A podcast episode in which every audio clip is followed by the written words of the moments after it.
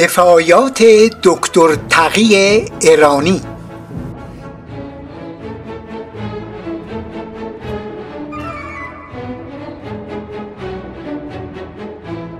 عشق به هر لحظه ندا می کند.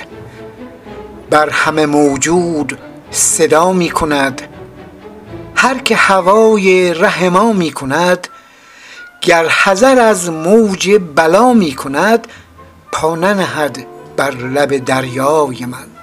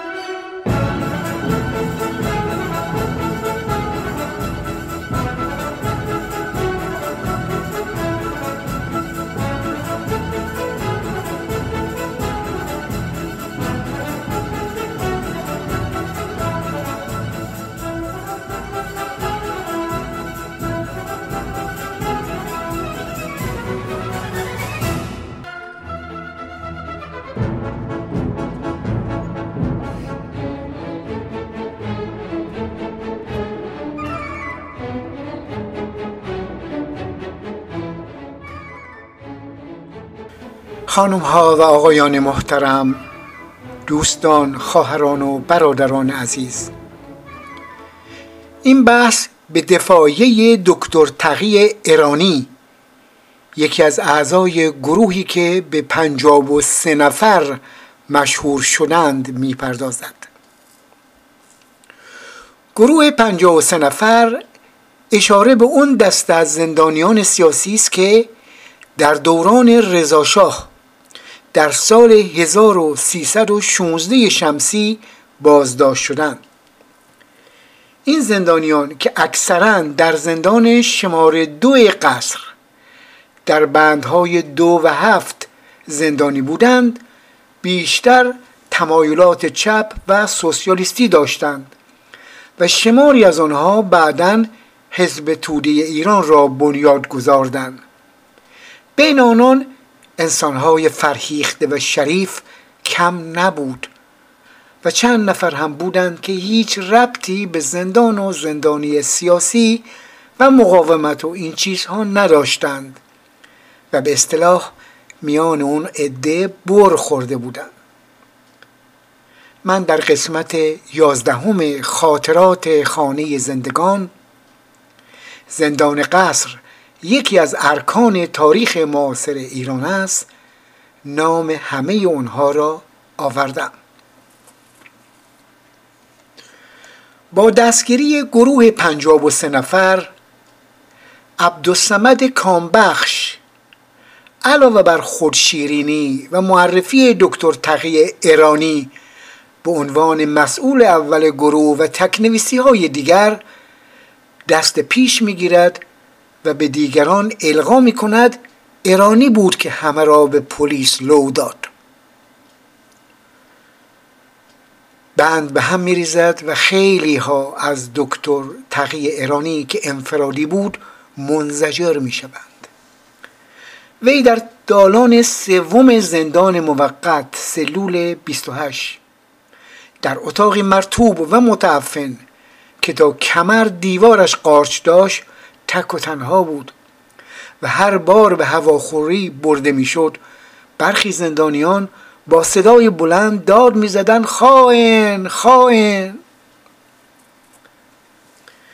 وقتی دکتر ایرانی به بند عمومی زندان قصر منتقل می شود اونجا هم همین آش و همین کاسه بود بایکوت می شود و حتی خلیل ملکی با وی دست و یقه شده توی صورتش میکوبد.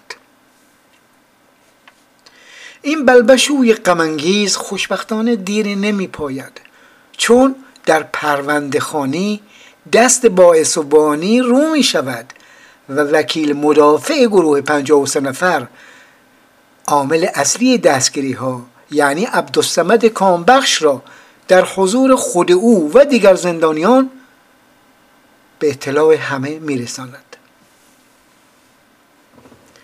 دکتر ایرانی در همون زندان جان داد.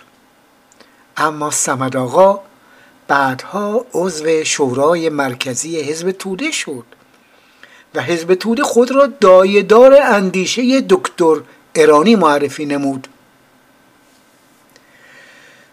عبدالسمد کامبخش که در زمان جنگ جهانی اول برای تحصیل راهی امپراتوری روسیه شده بود از شرکت کنندگان در انقلاب روسیه 1917 و از بنیانگذاران حزب توده ایران بود. وی جدا از تعلیفات خوبی که داشت نقش های مثبتی هم ایفا نمود و همه زندگیش در نوع برخورد او نسبت به دکتر ایرانی و پرونده پنجاب و سه نفر خلاصه نمی شود دکتر ایرانی در دفاعیش در دادگاه ضمن اشاره به عبدالسمد کامبخش او را زیر سوال می‌برد. اما این بخش از اظهارات وی از متن دفاعیش که حزب توده منتشر نموده حذف شده و تنها یکی دو جمله اون را امثال ایرج اسکندری نقل کردند. در واقع رابطه کامبخش با اداره شهربانی وقت با بازجویان و نسبت دادن دروغین به گروه ارانی علنی نمی شود دکتر ایرانی در دادگاه گفته بود من با اینکه خودم کتاب نویس هستم اما هیچ وقت نمی‌توانم ظرف چند ساعت چنین کتابی را که کامبخش در بازجویی با این فصول مرتب و در ظرف چند ساعت تنظیم نموده بنویسم. روزنامه اطلاعات از تاریخ 11 تا 26 آبان سال 1317 بخشی از جریان محاکمه دکتر ایرانی را منتشر نمود. آذر ماه 1321 ایرج اسکندری پرونده دکتر تقی ایرانی را از دادگستری گرفت. اما موضوع کامبخش از این پرونده بیرون کشیده شد و متن سانسور شده دفاعی را مطبوعات حزب توده چاپ کردند. در توجیه این سانسور گفته می شود کامبخش از سال 1322 تا سال 1325 مسئول کل تشکیلات حزب توده ایران بود. و اگر متن دفاعیات واقعی دکتر ایرانی چاپ می‌شد دیگر کسی که به عنوان لودنده تعدادی از 53 نفر و تبانی کننده با پلیس بود نمی توانست با داشتن چنین پیشینه ای مسئول کل تشکیلات حزب توده باشد. گرچه گفته می شود محمد شورشیان که با بغراتی قبل از عبدالسمد کامبخش دستگیر شده آنها ممکن است دکتر بهرامی و شاید دکتر ایرانی را لو داده باشند و زیای علموتی و انور خامعی و احسان تبری هم هر کدام پس از بازداشت این مطلب و اون مطلب را نوشتند. اما اون فردی که به اندازه یک کتاب اطلاعات در اختیار بازجویان می‌گذارد عبدالسمد کامبخش بود. به روایت خسرو شاکری عبدالسمد کامبخش پس از آزادی از زندان گزارشی در ارزیابی امکانات بهره برداری از توانایی های فردی اعضای 53 نفر به سود کمونیسم روسی نوشت و توسط پم فتین مشاور امور امنیتی استالین برای بین الملل کمونیست ارسال کرد. بخش پایانی این گزارش منتشر شده و من دیدم. در گزارش مزبور کامبخش ضمن اشاره به اینکه خاطره ایرانی نباید به هیچ مناسبتی تیرگی یابد یا به اون خدشه وارد آید. و ما باید از او همچون بهترین انقلابی و مبارز برای کمونیسم و کسی که زندگی خود را برای انقلاب کبیر کمونیستی از دست داد یاد کنیم ادعا نمود ایرانی بعدها که به من نزدیکتر شد و منو گذشتم را شناخت اعلام کرد که در مورد من اشتباه کرده بود. وی در توجیه همکاری خود با بازجویان گفته بود بعد از مشورت با همسرم اختر خواهر نوردون کیانوری. بعد از مشورت با همسرم اختر و پس از 24 ساعت فکر برای جلوگیری از تهمت جاسوسی که رژیم در صدد بود به زندانیان بزند و برای حفظ بخش نظامی و سرهنگ عزت الله سیامک چاره را در اون دیدم که اون اطلاعات را به بازجوها بدهم. و پیش خود فکر کردم خب اینها رو می‌گیرن مدتی نگه میدارن و به اونها کاری ندارن. می‌گفتند کامبخش گفته است که مسئله را با روزها هم در میان گذاشتم و حل و فصل شده است. متن لایحه دفاعی دکتر ایرانی در چهل و دو صفحه اوراق اداره زندان قابل استناد است. و اون چه سال 1324 به عنوان لایحه دفاعی ایرانی توسط حزب توده منتشر شده تبلیغات حزبی است و غیر قابل اطمینان. متاسفانه دفاعیه خسرو روزبه هم وقت انتشار کم و زیاد شده است. اونچه راجع به دفاعیه دکتر ایرانی و حزب توده گفتم اشتباه نشود. فراموش نکنیم که در گذشته دوره هم بود که تودهی و روشنفکر برای قشر عظیمی از جوانان دو مفهوم مترادف بود و حزب توده با شعارها و آرمانهای ترقی خواهانه توانسته بود در جلب برخی از درخشانترین چهره های ادبی و فرهنگی زمان خیش موفقیتی چشمگیر داشته باشد.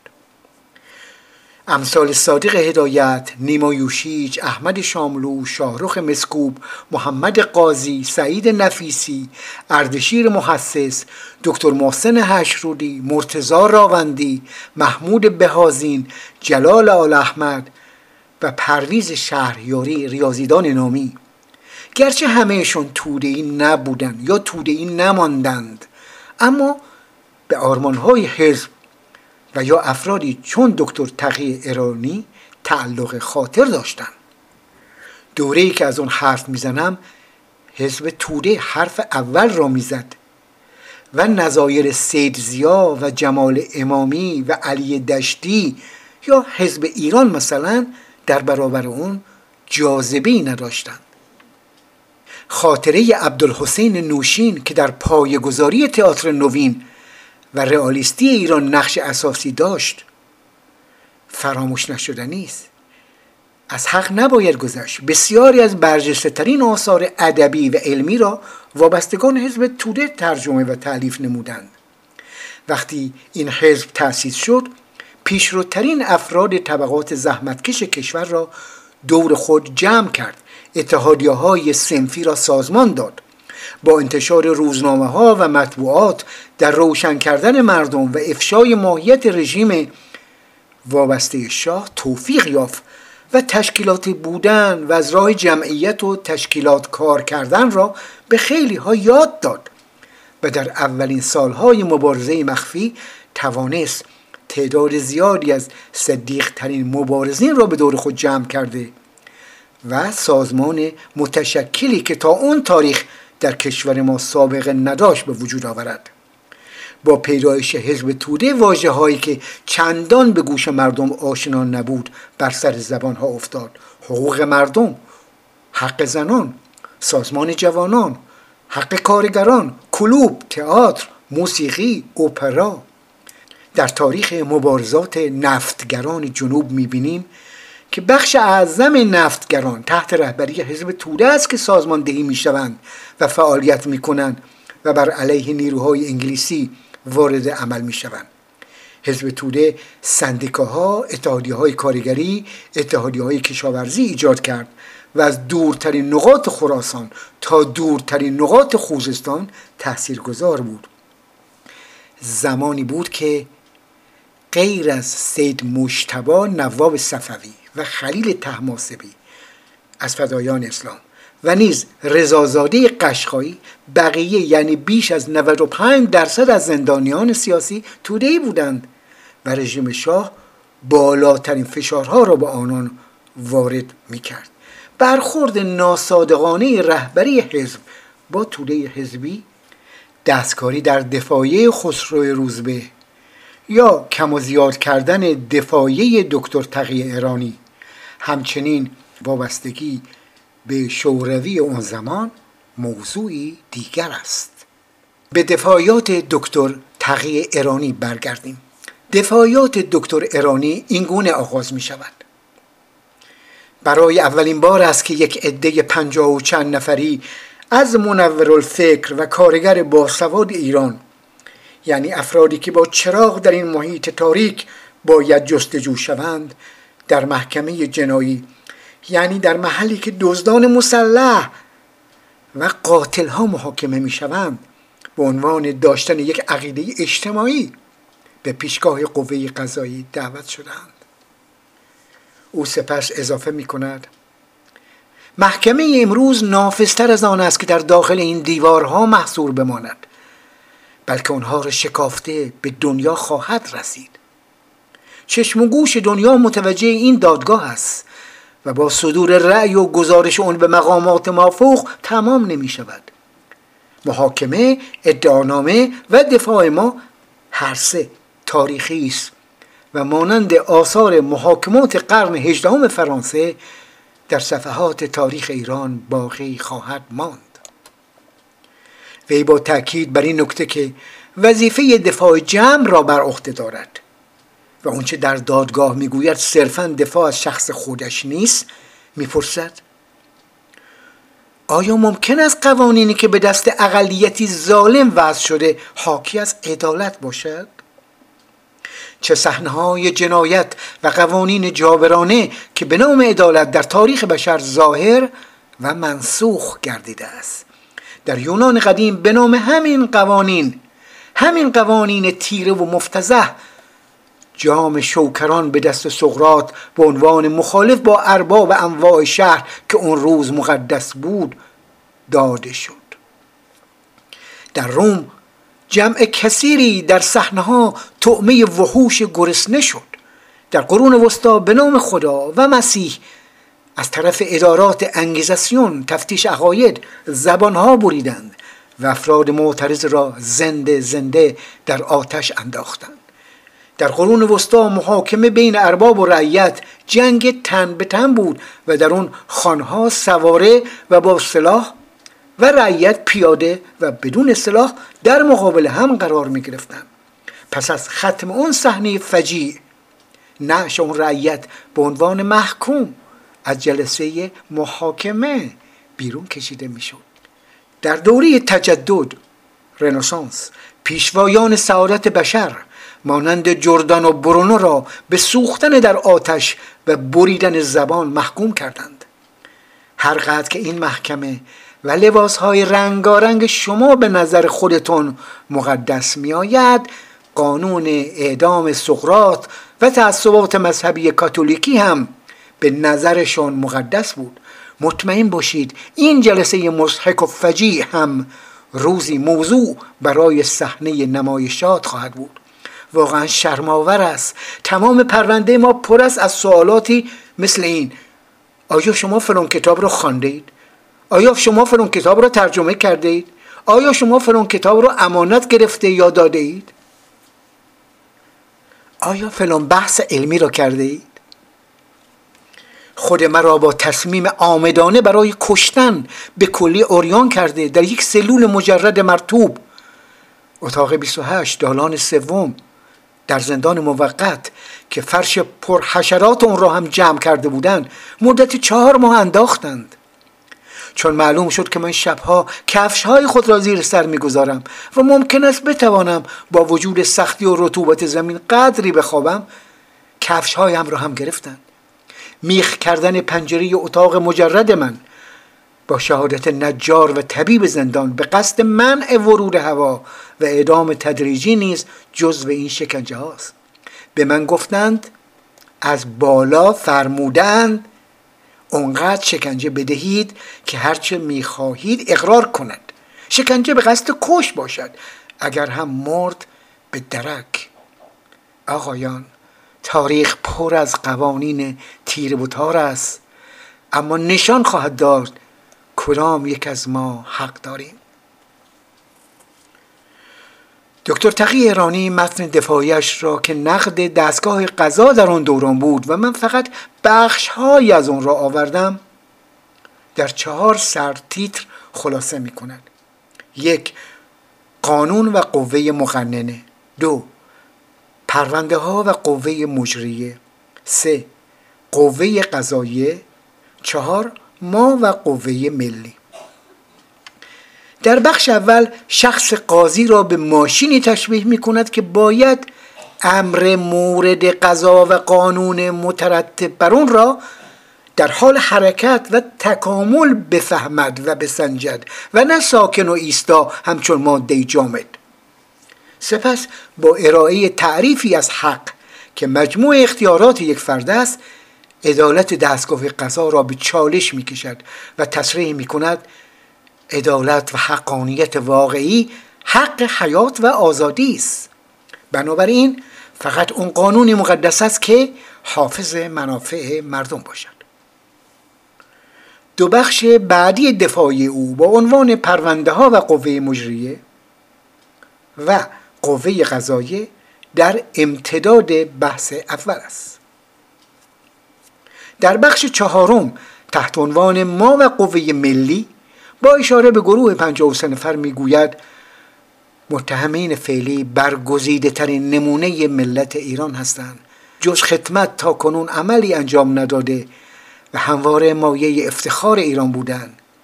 و اگر ادعاهای دارستان محرز شود تازه باز هم همین دسته 53 نفر زنده بودن ملت ایران را ثابت کردند. همونطور که پیشتر گفتم روزنامه اطلاعات از تاریخ 11 تا 26 آبان سال 1317 بخشی از جریان محاکمه ایرانی را منتشر کرد. بعدها فدراسیون محصلین و دانشجویان ایرانی در آلمان فدرال و برلن غربی نیز بخش عمده از آن را با عنوان یک اثر فناناپذیر منتشر کردند. دفاعیات دکتر ایرانی بهار و تابستان سال 42 در مجله دنیا دوره دوم شماره های اول و دوم درج گردید. البته بدون قسمت سانسور شده. همین متن در کتاب دنیای ایرانی نوشته آقای باقر مومنی هم موجود است. خواهران و برادران عزیز از صبر و حوصله شما سپاسگزارم که وقت گذاشتید و به این بحث توجه فرمودید. بار دیگر شعر قررت العین را قرائت می کنم عشق به هر لحظه ندا می کند عشق به هر لحظه ندا می کند بر همه موجود صدا می کند. هر که هوای رحما می کند گر حذر از موج بلا می کند پا ننهد بر لب دریای من. یادآوری کنم که من اگرچه مارکسیست نیستم و اگرچه تودهی نبودم اما به امثال دکتر تقی ایرانی که آزادی برایشون آرمان بود نه تجارت. احترام می‌گذارم و یادشون را زنده می‌کنم. مبارزه با فراموشی یک وظیفه تاریخی است.